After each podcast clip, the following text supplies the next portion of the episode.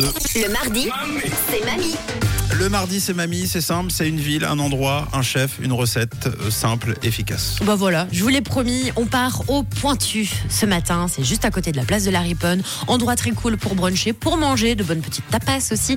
Alors j'ai demandé à Arthur, le gérant, de nous donner la recette parfaite de la mayo.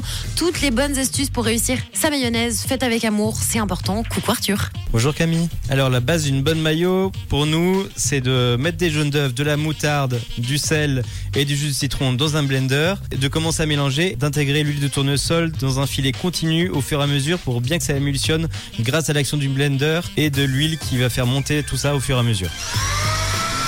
Donc on met nos ingrédients un par un dans le blender.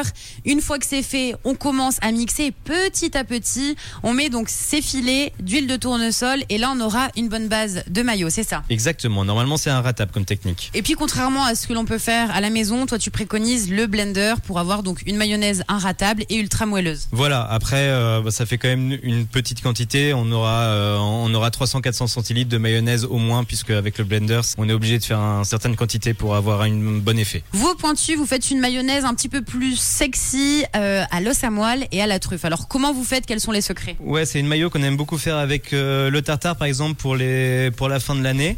Euh, pour ça, suffit d'acheter deux os à moelle chez votre boucher, de les faire cuire au four 5 à 6 minutes à 180 degrés. On récolte toute la graisse qui aura dégorgé de ces os à moelle. On va la mettre dans un petit saladier à côté. On va mélanger un petit peu d'huile d'olive et une cuillère à café de briseur de truffe et on va intégrer ce mélange à la mayonnaise qui sera restée dans notre blender. Tout le reste euh, de l'os à moelle qu'on n'a pas utilisé, euh, on peut le manger à l'apéro avec des potes par exemple. Voilà, avec un petit toast de pain, euh, il, il sera parfaitement cuit avec la fleur de sel, ça va être top. On met le gras de l'os à moelle sur la mayo et on remixe un coup dans le blender. Voilà, avec un si besoin, s'il n'y a pas assez, avec un petit peu d'huile d'olive. Et au niveau de la conservation de cette mayonnaise, on peut la garder combien de temps au frigo Arthur? Alors la mayonnaise maison, euh, à la différence de la mayonnaise industrielle, c'est jamais plus de 3-4 jours au frigo. Merci beaucoup pour tous les bons conseils. À bientôt Arthur. Merci Camille, à bientôt. Bon appétit à tous et n'oubliez pas, hmm, ça a l'air trop bon hein Ah oui Pour faire une bonne maillot, on prend son blender. Arthur vous l'a dit, c'est mieux. Et si vous avez un os à moelle, je pense que c'est très cool d'essayer cette maillot.